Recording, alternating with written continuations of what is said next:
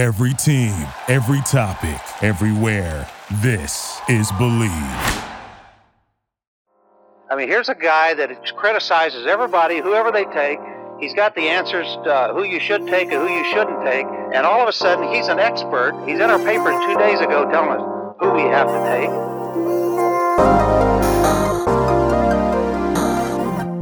We're back here on the first team, Joe DeLeone, Ryan Roberts. We are starting our first defensive tackle scouting report of the week, or just of this series. That being Jer'Zhan Newton, definitely mispronouncing that, and Michael Hall Jr. Uh, from Ohio State, Newton from Illinois. Two more stout defensive tackles. Not the biggest guys, a little bit wide, but still very talented in their own right. We're going to break these guys down uh, very, very soon. Ryan, uh, I want to start with Newton. You said that yep. before we hopped on here that you've got some funny background on him. What's what's the scoop?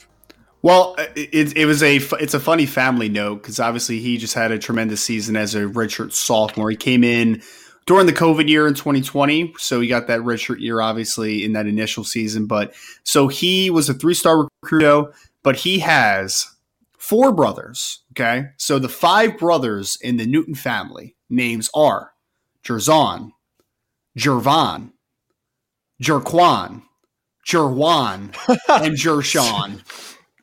So they all have Jur in yes. the. Is their dad? Does their dad's name also have Jur son of, of son of Jervon Newton? So yes, and his his mother's name is Jovita. So there we go. Honestly, I respect the hell out of the consistency. That is freaking awesome. And that is awesome. He comes from a football family. Jerwan was actually a really good linebacker that played at Toledo over the past couple years. So Jerwan played at okay. Toledo. Jervon and Jerquan both played football at West Florida. And his cousins was Pro Wells that played tight end at TCU. So football family ah. on top of the ah. Jerwan, Jerzon, Jerquan, Jer yes. Well, you certainly see the the family background of playing football, and yeah. I'm sure that uh, all, with all that many guys playing football and how strong of an athlete Newton is, I don't know what his brothers were like. They, I can just assume, were just beating the hell out of each other when they were growing up, and that's what made Newton as strong and as tough as he is.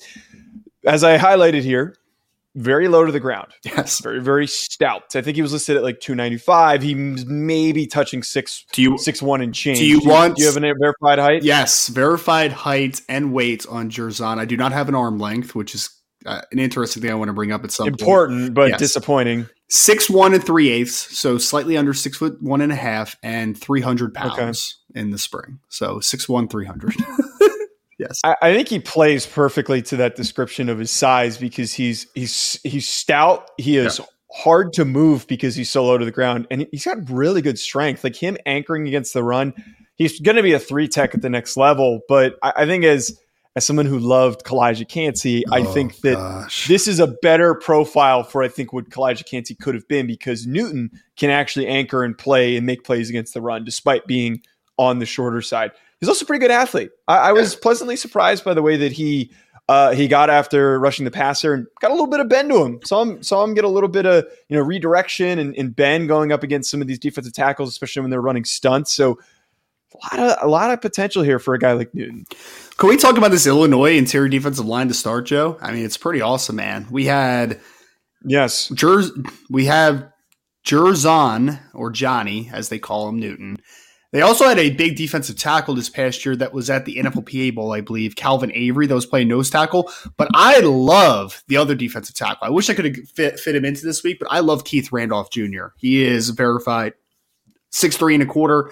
297 pounds, but he's long. They play him at like five tech at times, four, four I. They use him all over the place.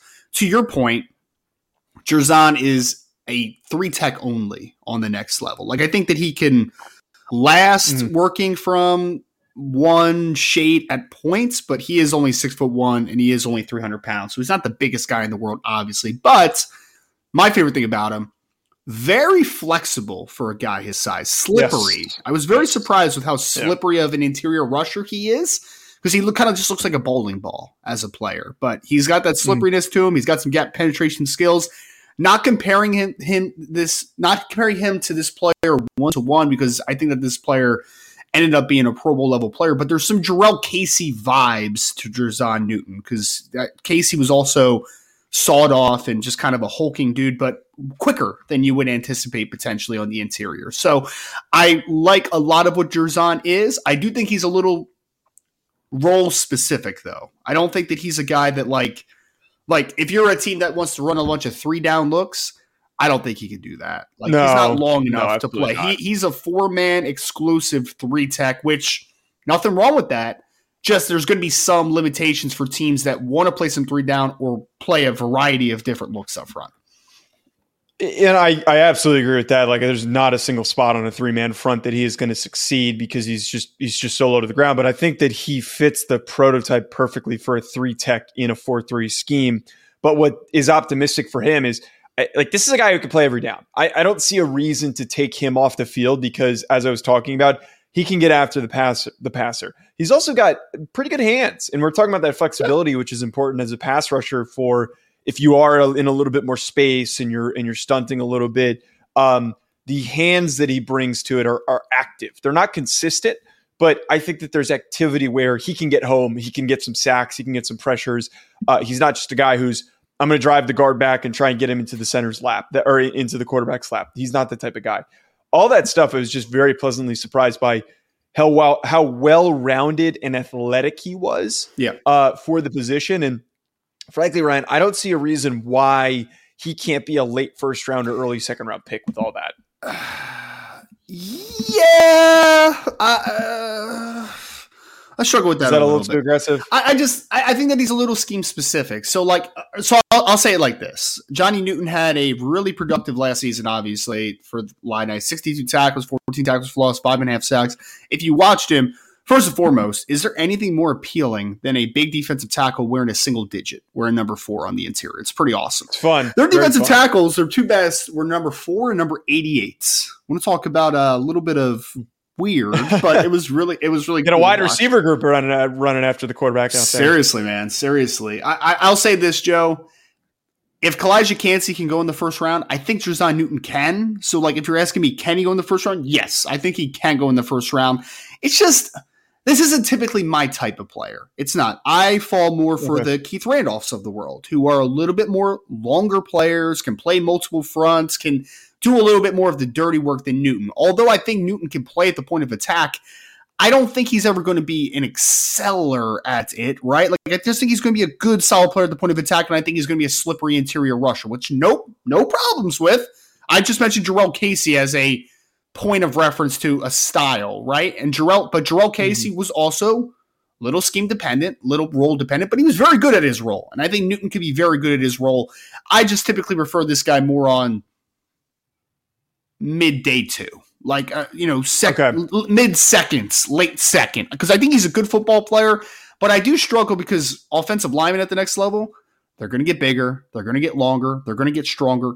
Can it translate as easily as it does in the Big Ten? That's my only question mark with Jer'Zhan.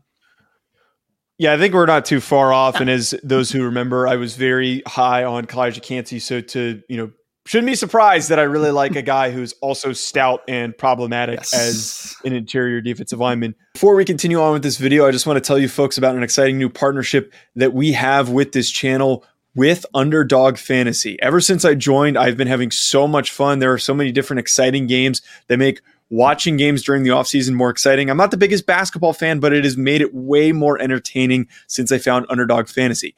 And my favorite game to play so far, which I think you should try out, is Pick'em. It is so easy to play. Just pick higher or lower on your favorite player stats, and you can win up to 20 times your money in a single night. Underdog keeps it simple with their easy to use website and mobile apps. Pick between two and five players to fill out your pick'em slip, get every pick right, and take home some cold hard cash. Use code HACK, H A C K, HACK, like the name of this channel. Use code HACK to get your first deposit doubled up to $100 by Underdog. Go sign up. You won't regret it. You're going to have a blast. Check out Underdog Fantasy. I also want to tell you folks about our other reoccurring sponsor that we have on this channel, that being Bet Online, betonline.ag, which has all the updated odds, news, and anything for sports betting. It's my go to source for when I want to be betting specifically on games. I love betting on college basketball or the NBA, uh, especially again during the off season. Always looking for more fun ways to be uh, focused in on some of these other sports. It's betonline.ag and use promo code BLEAV50. It's promo code BLEAV50 to get 50% welcome bonus on your first deposit. Bet online where the game starts. Yeah. Michael Hall Jr., Yeah. Ryan, Yes. he one of those guys that's very frustrating to watch. Uh-oh. What uh what background info do you have on him? I mean, he's he's like every typical Ohio State player of all time. He's very highly recruited. Was number fifty four overall player, four defensive tackle in the class, coming out ninth ranked player overall in the state of Ohio. Seventy two tackles, seventeen tackles for loss, five sacks. Cut sh- uh, and, that was even on a injury shortened season because he actually had bro- broken his hand during that season and kind of still ended up with that those tackle for loss numbers and sack numbers. Entering his junior year, he played a little bit as a true freshman, not a ton though. Only played in four games. But last year, obviously, he ended up with seven and a half tackles for loss, four and a half sacks. The interesting part about him, Joe, and I think I know where you're probably going with this, is that all of his tackle for loss and sack production basically came in two games, three games last year. There were a lot of games where no tackles for loss, no sacks, no big plays. But then you turn on Notre Dame was a big game for him. I th- what was the other game I watched? Where at Michigan he State played pretty was well a big against game. Michigan. Yeah, he played he played well against Michigan, but he didn't really make any like game changing plays. Michigan State was the other big game he had, and I think he beat up on Arkansas State. So again, we're not sc- about score scouting. To your point, there were some games that he was good, but just wasn't making like impactful big time plays. But I think that you're you saw last year he was an inexperienced player that really I think he was kind of a cluster stat guy last year, right? Like it was just one of those guys that two to three games were fantastic. Kind of gave me shades of like Ziggy Ansah that played with the Lions. Not not obviously not the same player, not even the same position, but Ziggy used to have like eight of his 11 sacks in like three game span every single year, you know, and then he would kind of disappear for some stretches. I think you saw Hall get lost in the shuffle at times because they were rotating Tyleik Yes, Williams and yeah. Taron Vincent and Jerron Cage, and, and there was a, a there was a heavy rotation on the interior. And honestly, I'm, I'm excited because two of those guys, Vincent and Cage, are both gone this year. So I'm excited to see if him, Tyleik Williams, are more of the mainstays on the interior. Maybe they don't rotate quite as much as they did last year. So here's where I'm at with with Hall. Um, very athletic. I think that he has a really good get off. He fires off the ball very, very quick. I, I think that you get a lot of flashes of when he can be twitchy and he can be problematic and he can show really good hands as a pass rusher and and he can anchor well. And he, he shows all these flashes of him being a really good high level defensive tackle. What I get, I have a lot of pause on though, is that it's it's not very consistent. I don't know if that's maybe the result of what you're talking about with those other guys ahead of him and him just not being on the field every single down. So it's it's hard for him to get into a rhythm when you're rotating. Um, but on some plays, it feels like he's I don't want to say he's taking off, but I just it's really not consistent at all. And that's why I like him. I think he's a high potential player, but I don't know if he reaches that potential. And maybe he can just be a good rotational guy that's got some flashes um, if he can improve and, and develop. I, I kind of like Hall a little bit more than you. I think just kind of hearing you you kind of say that out loud because I Mhm. think that the I think where we where we are similar. This kid is an upside play at this point, right? Like this is a young man where we only have one year of film and it's still kind of limited film. I think he played maybe like 300 snaps last year, so like it wasn't like we saw him extensively throughout the season. But I look at him and I say, decent length, despite only being six foot two. I think he's very well filled out as far as 285 pounds is an easy 285. Like he's going to be able to play 300 plus easy because he just doesn't have any bad weight on his frame. And I think he's got a really nice first step. I think that he is very flexible. I mean, there was a play against Michigan State where he almost ran outside track as a rusher and he's able to kind of bend the arc. And I'm like, Mm. that's it's kind of different a little bit, man. Like that's not a typical thing that you see from a defensive tackle. So I think that the inexperience shows up with the ability to consistently play at the point of attack. Hand usage, I think, needs to improve. I think he just needs to play more, to be honest. So this is kind of an upside play for me. I think that this year is going to be big to determining if he even enters the 2024 NFL draft because he's a young kid that hasn't played a ton, Yeah. but he has a lot of ups, has a lot of upside to him.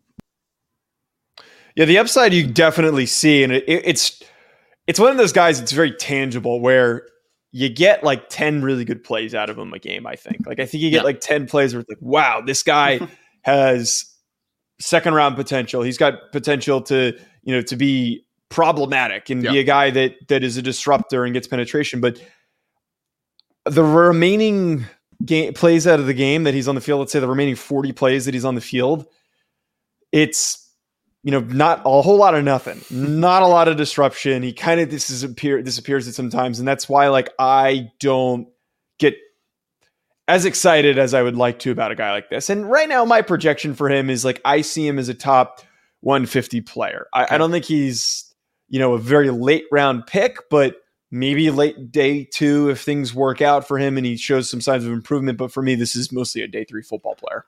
I see I see third round with this player right now. So I see borderline top 100. I think that he sneaks right in there because he has some legitimate movement skills. I think that there is upside here, right? And it, it's summer scouting. So we're projecting a good bit. We're projecting this guy yeah. to make a step forward. And I again, I hope I hope that him and Tyleik Williams take a much higher workload than what they did last year. I think they will because I just don't think there's going to be as much depth as what they've had at least during the 2022 season. So I'm hopeful for Michael Hall. I'm also a little hesitant to fully buy in, right? Because I, I think that this is a kid that is he going to be in the 2024 NFL draft class? We have no idea. Like, there's some juniors that we watch. We're just like, yeah, yeah, there's good chance that that guy's like. We watched Kayvon Thibodeaux like like two years ago, right? It's like, yeah, he's going to be in the draft, right? Like it's it's it's not a it's not right. much of a debate for Michael Hall, you can convince me he's a 2025 NFL draft kid when it's all said and done. So I think the upside play, but I really do like the fact that he's going into now year two of major playing time, probably going to be an exclusive starter this year. And if you have seen Jim Knowles during his career as a defensive coordinator, year two is usually where that defense takes the next step. Historically, his defenses have struggled in year one. It's year two where they really start to hit their points. Mm. And I think that this year with JT and Jack Sawyer and some of these incredibly toolsy guys like Sawyer and Hall that were kind of developing in 2022, I think they have a chance to really break out in 2023. So I'm buying into the the upside for uh, for summer scouting, but there is a tentative nature to it because you just don't 100% mm hmm know what his role is going to be under Knowles this year.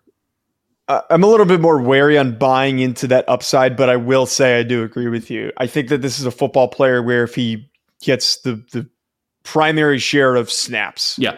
As a three tech in this defense and, and rotates far more frequently and is one of the starting guys, he absolutely will get up into that top 100 conversation for me. Yeah. The football player I see right now is still top 150, but I would not be stunned or shocked or also push back at all if if this guy has a really good year and I'll be talking about he's, you know, in my top five ranking pretty highly because of the way that he performed. Joe, I think that Ohio State's defensive line in 2023 has the chance to be much better than 2022 because of some of the I don't want to say addition by subtraction, but I will say this is that I think that guys like Taron Vincent and Jerron Cage took reps away from better and more talented football players in 2022. I also yeah. think Zach Harrison, although ended up being a good football player this last year, he took reps away from guys like Jack Sawyer who needed reps, right? Like they need to play. So I wouldn't be shocked, and this is very counterproductive because you usually want to have a ton of depth up front. But I wouldn't be shocked if Ohio State, the fact that they maybe have a smaller rotation in 2023, ends up being a better defensive line. Like I, I think that that could be possible. Like if Tyleik Williams, if Jack Sawyer, if Michael Hall, who are all talented, toolsy football players who have not nearly reached their peak because I just don't think they've been developed enough because they haven't played enough. I think that if that is the mainstay of this defensive line and they get a much higher bulk of the plays in 2023, I think this defensive line for Ohio State could be worlds better than it was last season. That's just kind of my early thoughts on Ohio State this year. It's good to wrap us up on. We've got two more defensive tackles coming your way on the next episode at Jody DeLeone at Rising Draft. We will be back with more. Enjoy the rest of your week. Thank you for listening to Bleav. You can show support to your host by subscribing to the show and giving us a five star rating on your preferred platform. Check us out at Bleav.com and search for B L E A V on YouTube.